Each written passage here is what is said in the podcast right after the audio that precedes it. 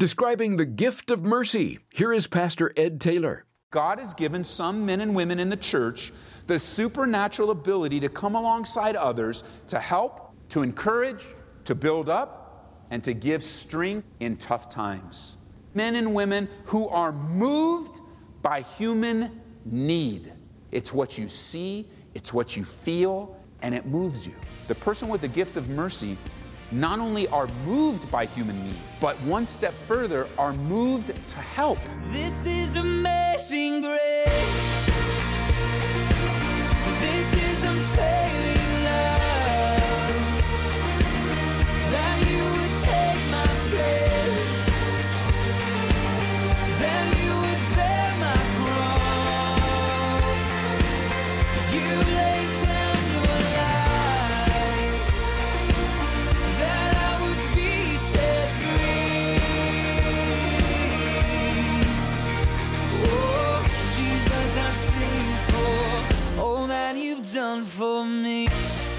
Has quipped, It's those who are innocent that love justice, while most of us who are wicked naturally prefer mercy. All kidding aside, we're thankful our God is a merciful God who grants mercy, often through those with the gift of mercy. Welcome to Abounding Grace with Pastor Ed Taylor. We've come to the last gift listed in Romans chapter 12. It's the gift of mercy. Here now to tell us about this much needed gift is Pastor Ed. These motivational gifts here in Romans chapter 12, verses 6 through 8, are the gifts that Jesus has given to his church to serve, to get involved and be engaged in the ministry. Really, these seven gifts represent what Jesus would do if he was still here physically on the earth, but he's not. He's here spiritually. Jesus lived and he died and he rose again. He's at the right hand of the Father, and now through his Spirit moving in this world through his church with these gifts. Now, every believer has received at least one of these gifts. I know that through the Bible study, some of you have said, Well, what if, what if I have all of them? Listen, at least one of them is really going to move you, really going to speak to you. It's going to touch your heartstrings because that's how God has made you in your personality. And you may see other gifts overlap, but one of them is really going to be where, where you are and what moves you. And then you can pray for these other gifts to come alongside and help you and encourage you and strengthen you so that you and I, we might be the most fruitful believers that we can possibly be. Picking up again in verse 6 having then gifts differing according to the grace that's given to us, let us use them. If prophecy, we define prophecy as declaring the truth. If that's your gifting, then prophesy in proportion to our faith. Or ministry or the gift of service, we define that as practicing the truth. If that's your gift, then use it in our ministering. Next is the gift of teaching. We define that as explaining the truth. If that's your gifting, then teach. The next gift there in verse 8, he who exhorts, we define the gift of exhortation as applying the truth. And with the gift of exhortation, he says, he who exhorts in exhortation. Just go for it. The next gift mentioned, he who gives, this beautiful gift of giving, we defined as supporting the truth.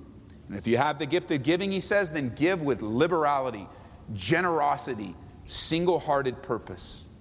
The next gift he mentioned is the gift of leadership. He who leads, we define this as organizing the truth. If that's your gift, then lead with diligence.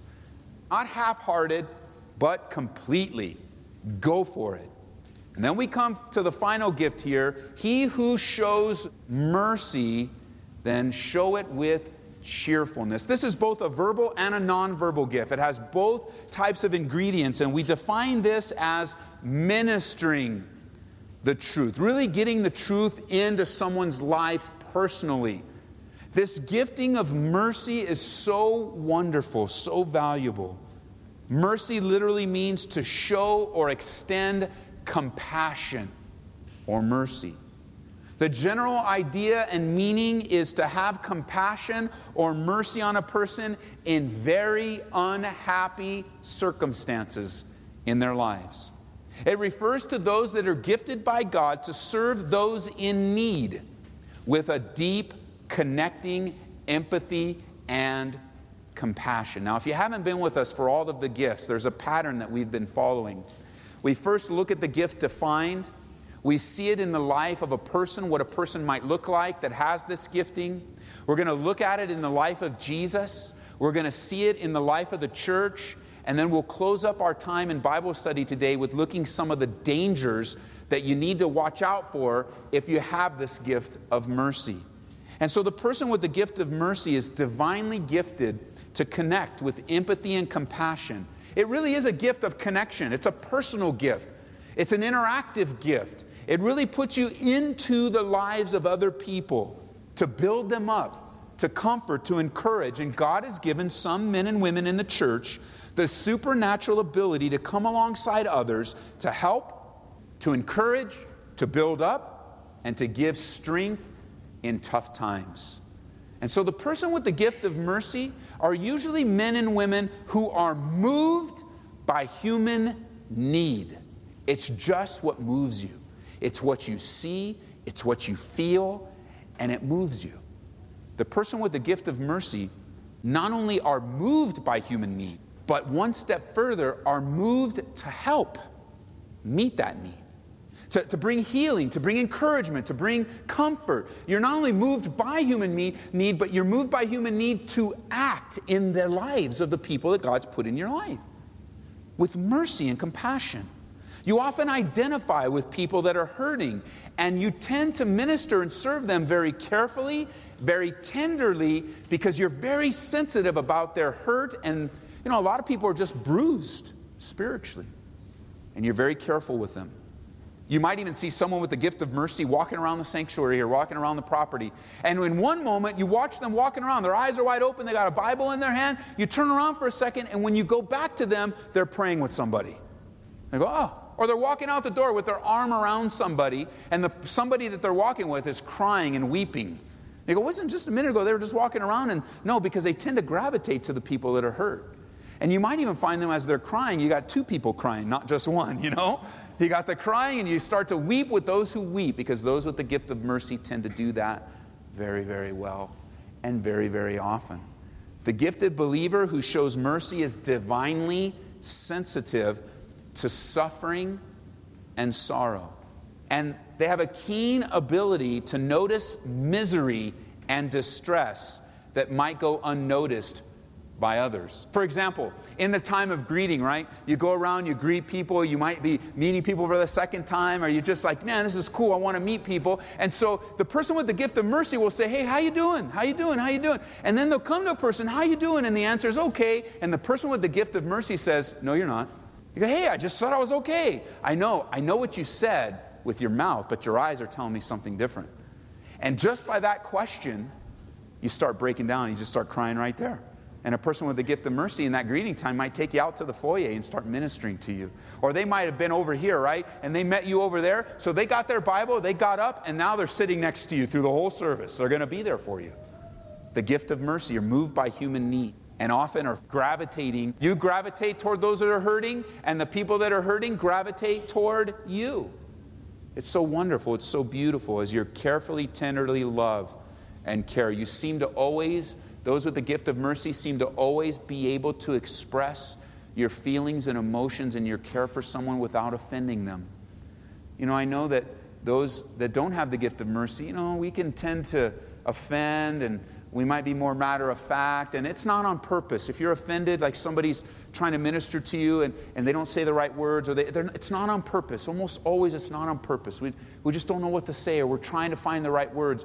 But the people with the gift of mercy, they know what to say. They don't need to find the right words. They already know. They're just so in tune, so just so in tune with their own feelings, but also with the Spirit of God. So wonderful, those with the gift of mercy, very, very sensitive. Those with the gift of mercy are very empathetic. Empathetic. We often use the word sympathy. It's a very important word, isn't it? When you and I express sympathy, we feel sorry for someone. And it's a real emotion. You hear of a need, you see something, and your heart breaks, and you feel sorry for the situation. You're not in the situation, you hear about it, and you feel sorry about it, and it's real and it's genuine, and you really don't know what to do, but your heart breaks. Empathy takes it a step further. See, sympathy, feeling sorry for someone, empathy is feeling sorry with someone, where you actually feel the pain with them. You take it the next step, and it's not just feeling sorry for, but then there's that level of feeling sorry and feeling bad with someone where you want to connect and, and you actually walk alongside of them. As a matter of fact, many people with the gift of mercy actually experience something called sympathetic pain. And that's this nothing's happened to you, things are just fine in your life right now.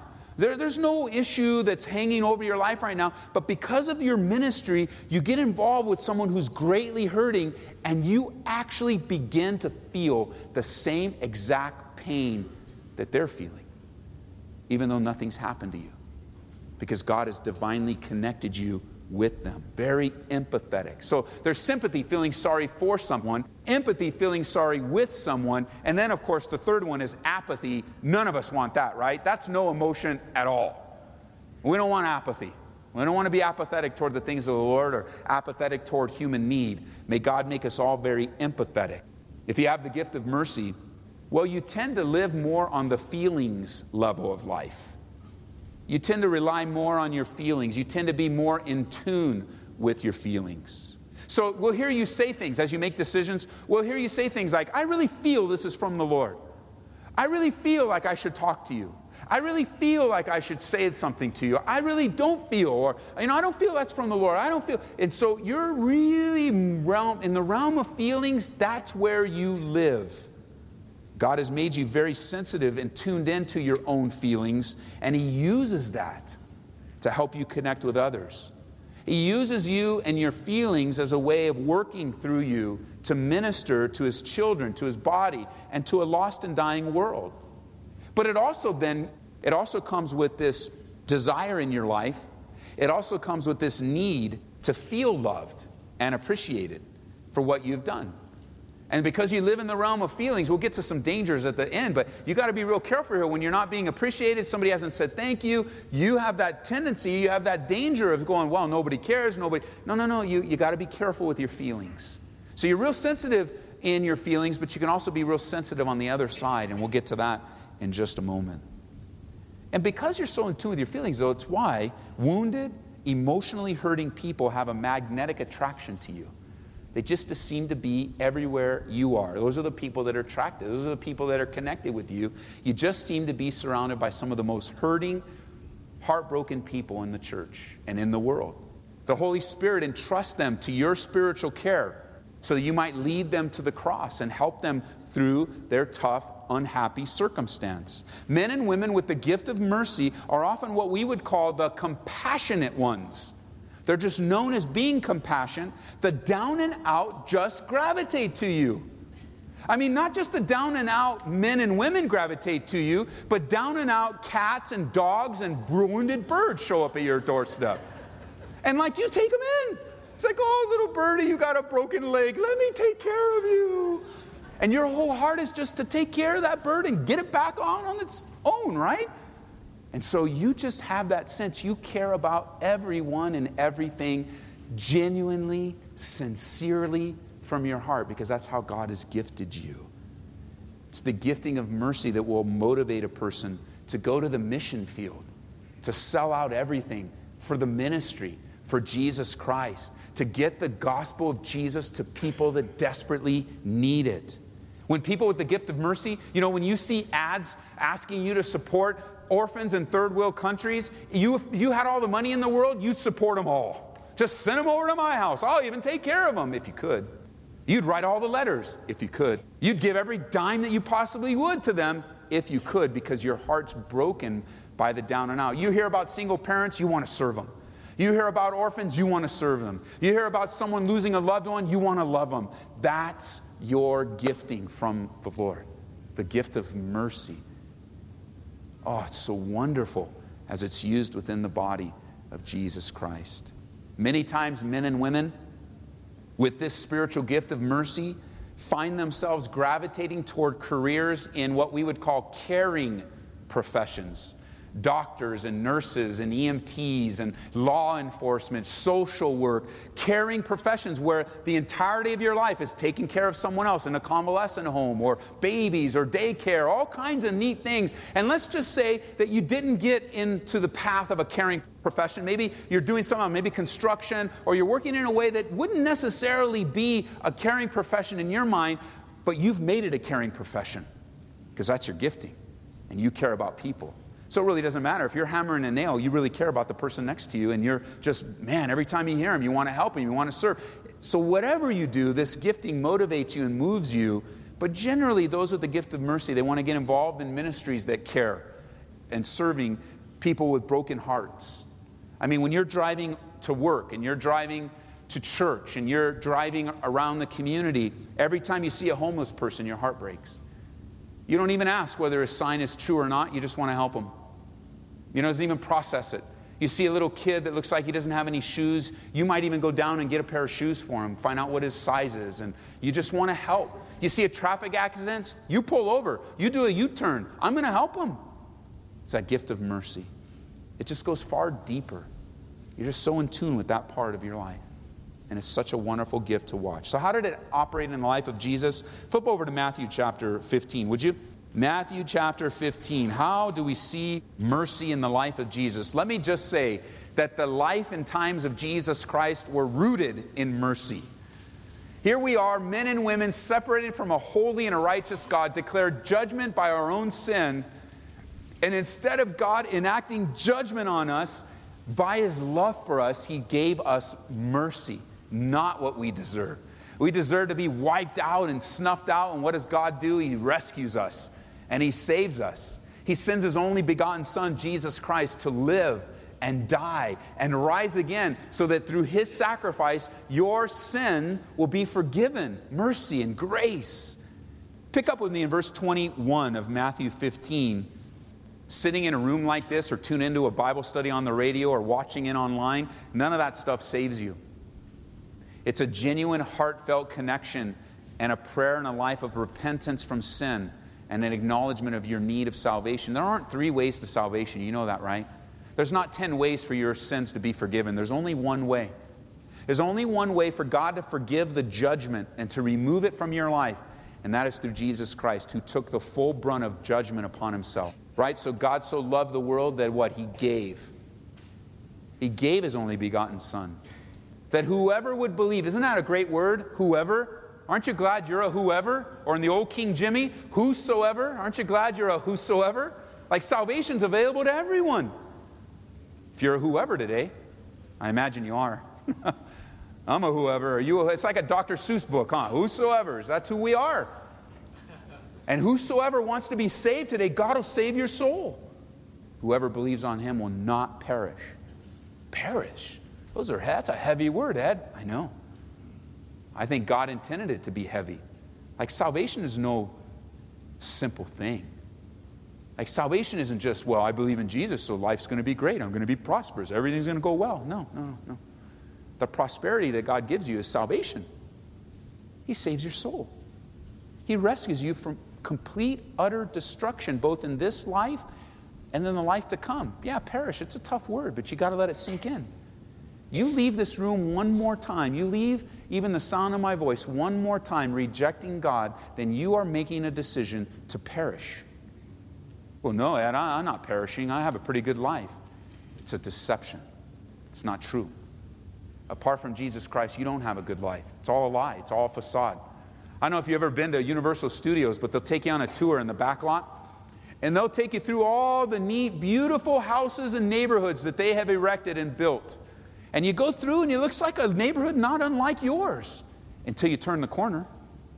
And when you turn the corner, you know what you find out? They're all fake. They're all facades. What they appear and the conclusion that you make with the eyes is wrong. I mean, even that house, I remember as a kid, even the house that's on fire, it's all natural gas, man, like the heater or like the fireplace in your front room. That's all it is. It's just a half thing and a fire coming out with big hoses. It's not even on fire because as a kid you get burn, baby, burn, you know. You're, and now you see it, it's not going to burn. It's the same house. I'm sure the one that's on fire is the same one I saw when I was eight years old. It's still on fire. but the fires of hell are real. Eternal damnation is real. And the only way that you'll be able to quench the fires of hell in your life is by accepting Jesus Christ as your Savior, repenting of your sin. The whole life of Jesus was one of mercy. His whole ministry, verse 21, Jesus went out from there and departed to the region of Tyre and Sidon. And behold, a woman of Canaan came from that region and cried out to him, saying, Have, this is interactive, have mercy on me, O Lord. Have mercy on me. Flip over chapter 17, verse 14. The whole life of Jesus Christ was one of mercy. Mercy. We can't have enough mercy. Chapter 17, verse 14. And when they had come to the multitude, a man came to him, kneeling down to him, and saying, Lord, have mercy on my son, for he's an epileptic and suffers severely. There's all, oh, give me mercy, give my family mercy. Matthew chapter 20, turn over, verse 29. Matthew chapter 20, notice verse 29. They departed, as they departed from Jericho, a great multitude followed him. And behold, two blind men sitting by the road, when they heard that Jesus was passing by, cried out, saying, Have mercy on us, O Lord, Son of David. These men, these women, they come and ask Jesus for mercy. Why? Because God shows mercy. He's a merciful God. You know, a lot of people come in and out of your life and ask from you for mercy. It may not sound like that and may not have this kind of have mercy on me, but I recognize there's a lot of hurting people in our fellowship. A lot of you have ex wives and ex husbands, and, and they come to you and they're crying out and, and, and they're asking what they need is mercy from you. It doesn't come natural, does it? Because what we want to give them is judgment, right? I mean, that, that's our prayer lives, right? I mean, when's the last time you prayed like this? Lord, would you just judge me? Yeah, it's me. Yeah. I've had a horrible week and I just want you to come down on me, man, and wipe me out. No way. I'm there when you pray. I hear you. You say, I had a bad week this week, Lord. Would you please have mercy on me? Would you please show me grace? Would you please forgive me? And with the same mouth, as we ask for ourselves for mercy, our prayers turn a corner sometimes, don't they? And, oh, Lord, have mercy on me, but would you judge her? I mean, take her out, man. Because if you don't take her out, I'm about to take her out. Take her out, man. I don't want to get in trouble. I'm going to. It's like, wow. You know, the same mercy and grace. People are asking, you know, they might be hurting you right now. It doesn't have to be an ex. It could be someone in your life right now. It could be an email you got. It could be people accusing you of things. It, it hurts. Your first response is judgment. And you know, they need mercy. The Bible says, Vengeance is mine, saith Ed. No, no, no, no, no. Vengeance is mine, saith the Lord. It's not mine. Uh, not to take vengeance. Just give God room. Because why? People didn't come to Jesus saying, Give me judgment, give me judgment, give me judgment. They said, Show mercy on me. You've been listening to Abounding Grace with Pastor Ed Taylor. We're in the midst of a study in Romans. If you'd like to hear it again, go to aboundinggraceradio.com. Then look under Quick Links. We also offer the program by podcast. Another way to listen to Pastor Ed's teachings is through our mobile apps. Do a search for Calvary Aurora, and you'll be able to download both our church app and the Grace FM Colorado app. Thanks for your support of Abounding Grace. It does make a difference. Your donation today will help us present God's Word over the radio tomorrow. We're consistently receiving wonderful reports from listeners of how God is using the Word to help them grow by God's abounding grace. You're helping to make that possible. And when you support this ministry today with a gift of $25 or more, we'd like to send you Pastor Chuck Smith's book, Love, the More Excellent Way. We say and sing that Love makes the world go round, that love is the answer, and that all you need is love. But what is love? And if it's so popular, why does it seem so hard to find? Allow Pastor Chuck to lead you to the answers in Love, the more excellent way. Please call us at 877 30 GRACE. That's 877 30 GRACE. If you just like to make a donation and aren't interested in the resource, just go online to aboundinggraceradio.com. Whether you're out of town, on vacation, sick, and not feeling well, or you're under a stay at home order, you can always join us for services online at Calvary Church Colorado here in Aurora. Those service times are Saturdays at 6 p.m., Sunday mornings at 8:45 and 10:45. And we offer a midweek service too, Wednesdays at 7 p.m. We live stream at calvaryco.church. Well, that's all the time we have for today, but come back next time when we'll resume Pastor Ed Taylor's study of Romans on abounding grace. This is amazing grace.